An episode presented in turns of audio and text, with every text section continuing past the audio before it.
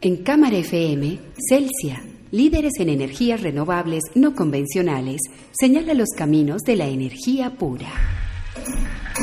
Produce Universidad EIA y su grupo de investigación Energía. Santiago Ortega y Andrés Jaramillo, investigadores de Energía, conducen Energía Pura.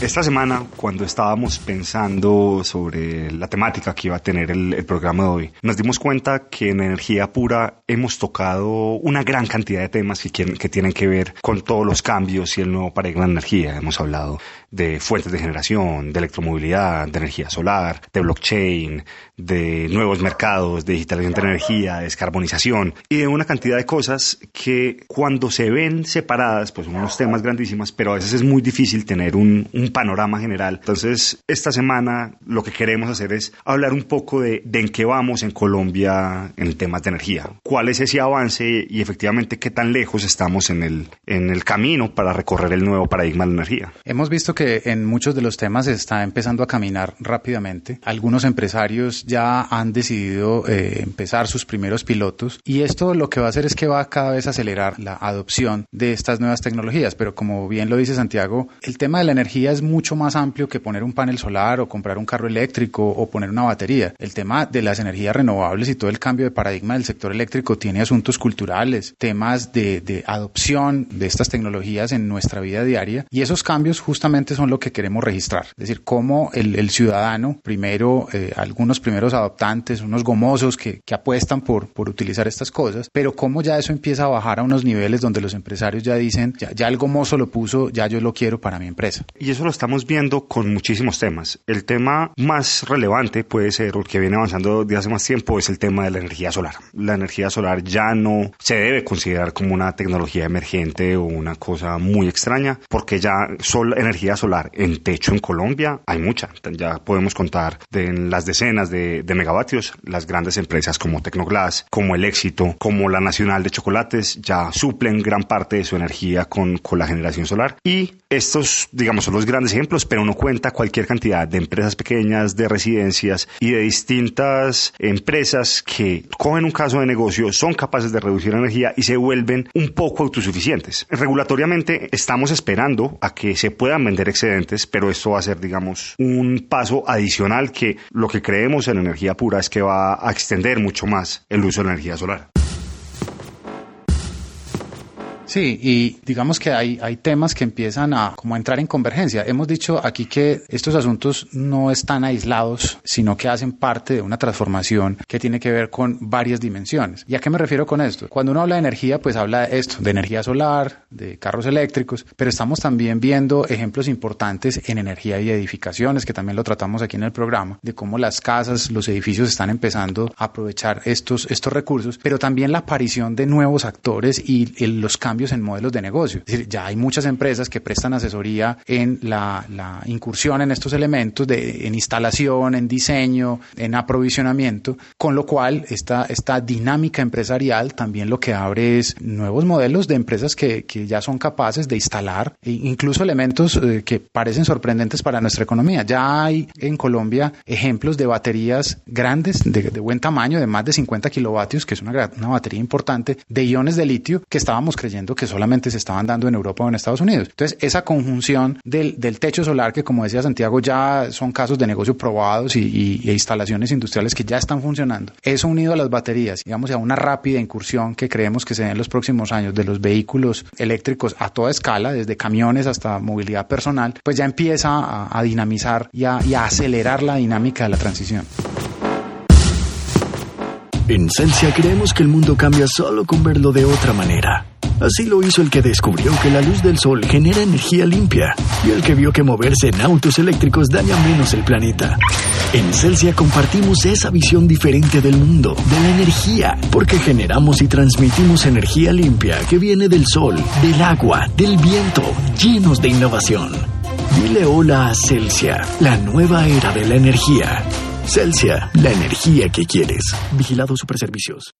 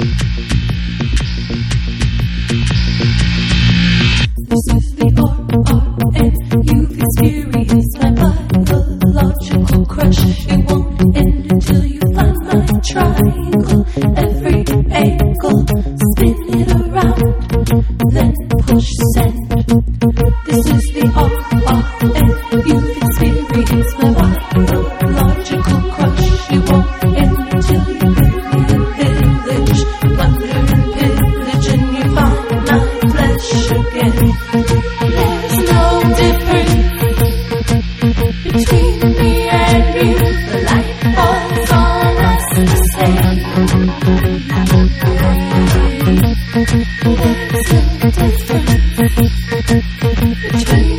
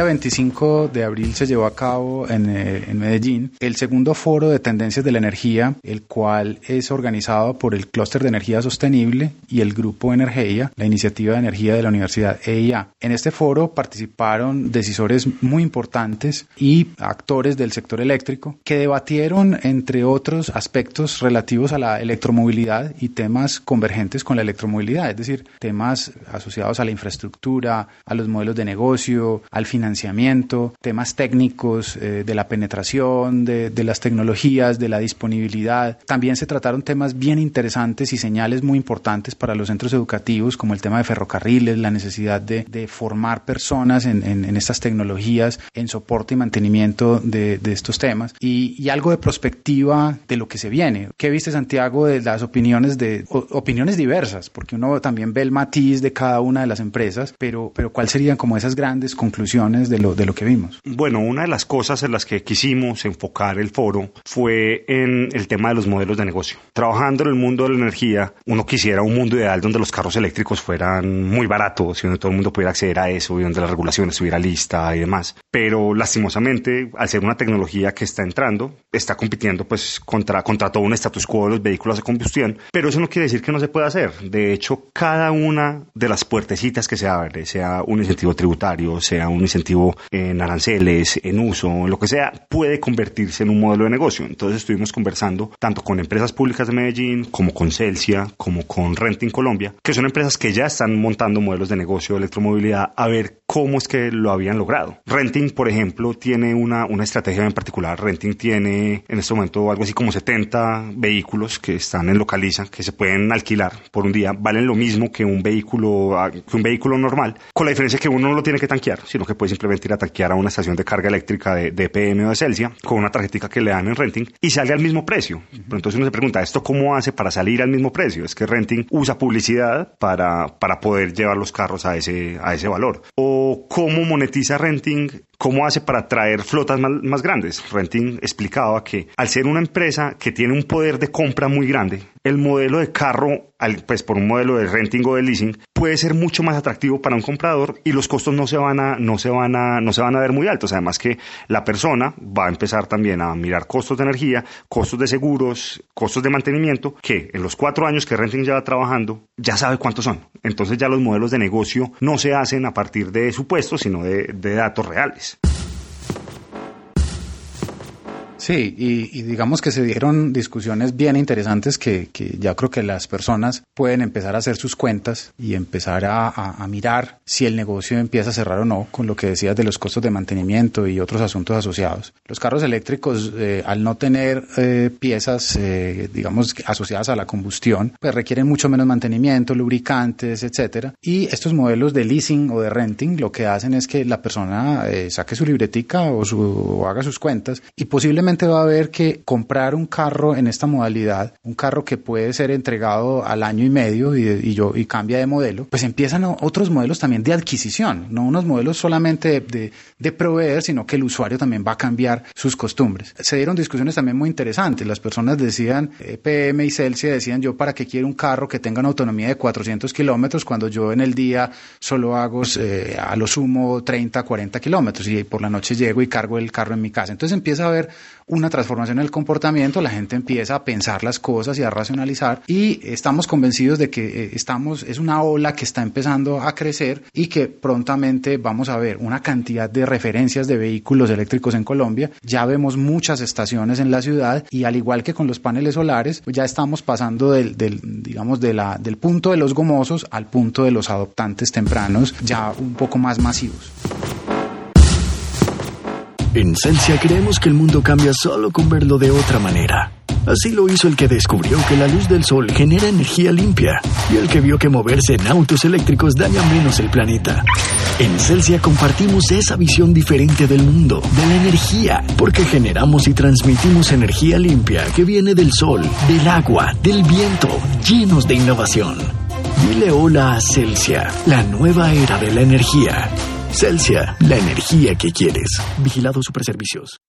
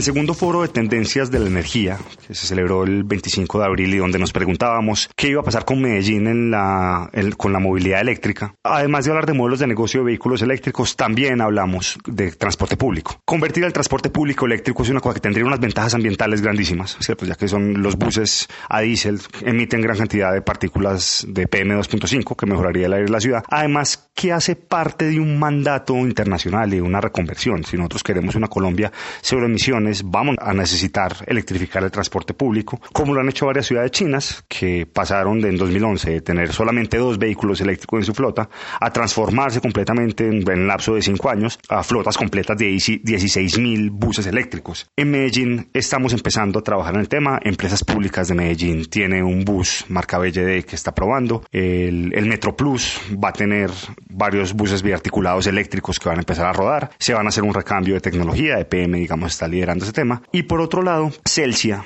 está explorando unos modelos de negocio distintos también para favorecer la, la electromovilidad. Uno puede, Ricardo Sierra en, nos decía en el, en el foro, que uno puede comprar buses de marcas establecidas, BYD, Volvo, lo que sea, pero también empiezan a haber convergencia entre sectores, entre fabricantes de buses y fabricantes eléctricos de la talla, por ejemplo de Siemens, que empiezan a ofrecer productos que son mucho más personalizables para los casos específicos, que funcionan igual de bien y que pueden ser quebrar el precio de manera muy importante. Entonces se convierten en actores nuevos de la electromovilidad con los que se puede explorar. De hecho, en la, Universidad de IA con Celsia estamos explorando la posibilidad de contar con un bus de esta, naturaleza para empezar a cubrir una de nuestras rutas de transporte privado y se empiezan a, a, aparecer, como decíamos eh, en otro momento, modelos de negocio alternativos para usos muy particulares. Incluso se hablaba de que pudiéramos importar una parte del vehículo y otra parte cabinarlo, como dicen, o, ponerle el resto de elementos, la silla, la carrocería aquí en Colombia, como se hace con buses eh, tradicionales. Algunos de los buses que ruedan en la ciudad, muchos son ensamblados en Colombia con partes adicionales eh, hechas en Colombia. Entonces, vehículos utilitarios, vehículos para, para paquetería, para reparto de mercancía, para uso en campus, en plantas, en fábricas, etcétera, eh, se pueden hacer y, y, pueden ya empezar a dar unas, unas señales de precio muy, muy competitivas y muy interesantes desde el punto de vista de la confiabilidad y de la no dependencia de los combustibles líquidos. En el foro también, en la segunda parte del foro también se hizo bastante hincapié en asuntos relacionados con el transporte masivo y esto no es un asunto menor. Eh, uno simplemente cuando habla de tranvías y cuando habla de trenes, de, de buses eh, y la competencia entre el bus eléctrico y el tranvía y un metro, etcétera, pues la discusión es, es, es técnica y tiene muchos aspectos que tienen que ver con,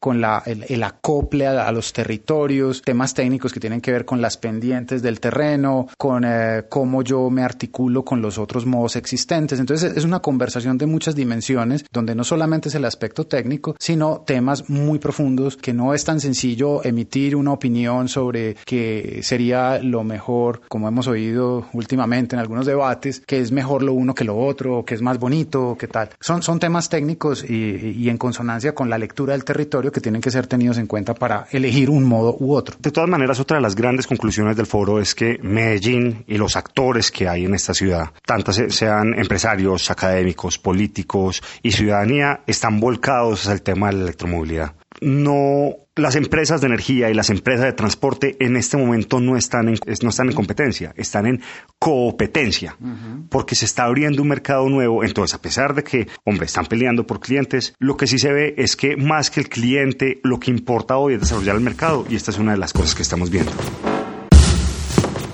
En Celsia creemos que el mundo cambia solo con verlo de otra manera. Así lo hizo el que descubrió que la luz del sol genera energía limpia y el que vio que moverse en autos eléctricos daña menos el planeta. En Celsia compartimos esa visión diferente del mundo, de la energía, porque generamos y transmitimos energía limpia que viene del sol, del agua, del viento, llenos de innovación. Dile hola a Celsia, la nueva era de la energía. Celsia, la energía que quieres. Vigilado Superservicios. Ven acá, negrita. Tú nunca has comido cuchifrito.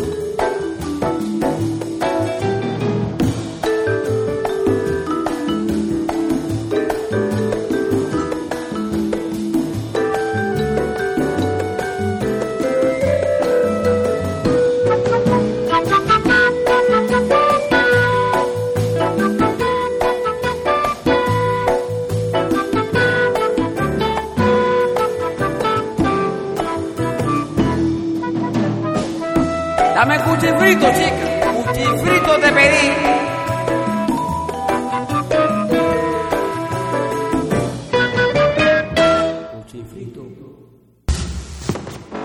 Hemos hablado mucho de las tendencias que están llevando a, esta transición y a estos cambios en el sector eléctrico. Una de ellas y quizá de pronto la menos visible, porque claro, cuando hablamos de paneles solares y de energía eólica y de vehículos eléctricos es algo que la gente ya está viendo. Pero hay un tema, hay un par de temas que no son tan visibles y el primero de ellos es la convergencia entre industrias, donde ya el sector eléctrico empieza a a tener una conversación con la energía y las edificaciones, con la misma electromovilidad y con otros aspectos. Y uno de ellos, como tendencia muy grande, es la digitalización, que de alguna manera digamos, se mete dentro del sistema eléctrico que no tenía mucho que ver con la información, pero al unir el sector eléctrico con la digitalización aparece eh, lo que se ha llamado desde hace una década más o menos las redes inteligentes. Y estas redes inteligentes lo que van a propiciar es, además de un aumento tremendo en la eficiencia y en la confiabilidad, quizá unos cambios de modelos de la confiabilidad misma, es decir, un cambio de, de operar las redes y de cómo eh, efectivamente ese prosumidor, ese ciudadano se va a acercar más al mercado de energía. Y a pesar de que estos no son temas visibles, son probablemente los más importantes, porque el tema de las energías renovables es cambiar la generación,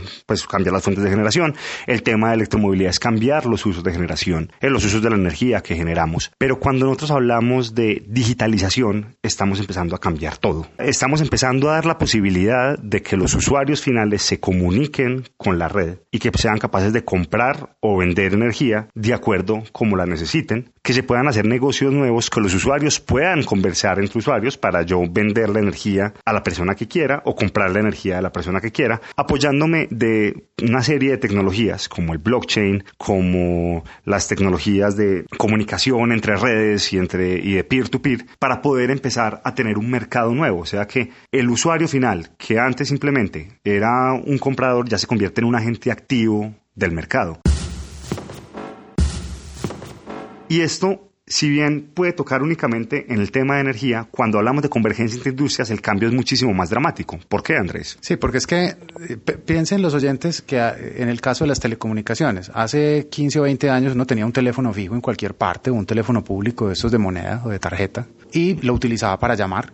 ¿Cómo se dio la transición hasta tener primero un teléfono de estos pequeñitos, panelita que llaman, hasta tener un smartphone y hacer una cantidad de cosas? Piensen en, en cuántas veces ya no vamos al banco, ya no vamos. Esas transiciones son en algunos casos lentas o en otros casos rápidas y prácticamente ni nos damos cuenta porque hay desarrollos tecnológicos que están detrás de eso que nosotros no los pedimos, no, no estuvimos, no sabemos que incluso muchos de esos servicios están soportados en esos desarrollos porque nosotros simplemente usamos la tecnología y se empieza a incorporar de manera natural a nuestra vida. Entonces, ahora pensamos que la, la, electricidad, sí, pero es que yo soy un usuario, yo no quiero estar todo el día pendiente si voy a comprar o vender electricidad. Resulta que es que va a empezar, van a empezar a introducirse herramientas de inteligencia artificial que toman las decisiones por nosotros. Entonces, esas, esos cambios que ahora parece que son como, como abruptos o bruscos o que yo no sé cómo los voy a hacer, yo creo que no vamos a tener que preocupar de cómo lo vamos a hacer. Eso va a empezar a introducirse de manera natural y vamos de manera natural a hacer negocios de, de, electricidad y en cuestión de 5 o 10 años, incluso antes de 10 años, vamos a decir, hace 10 años yo simplemente compraba energía y no podía hacer nada. Eh, seguramente dentro de un tiempo vamos a poder hacer muchas cosas con electricidad y con electricidad asociada a movilidad, a, facilidades en nuestras casas, a dispositivos electrónicos, etcétera, y ni siquiera nos vamos a dar cuenta cómo se van a dar esas transiciones.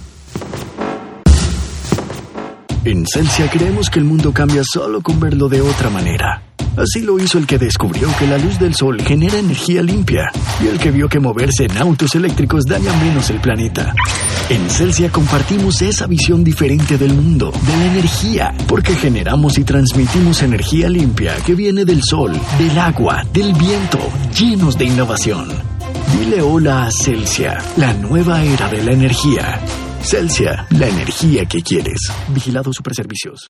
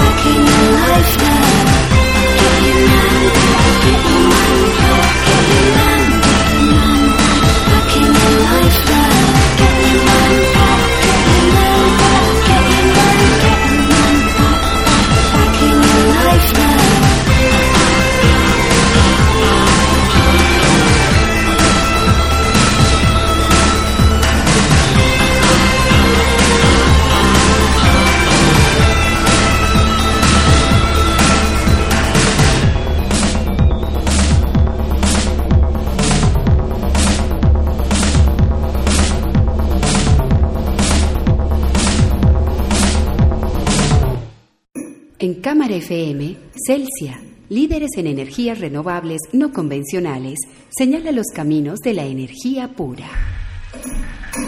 Produce Universidad EIA y su grupo de investigación Energía.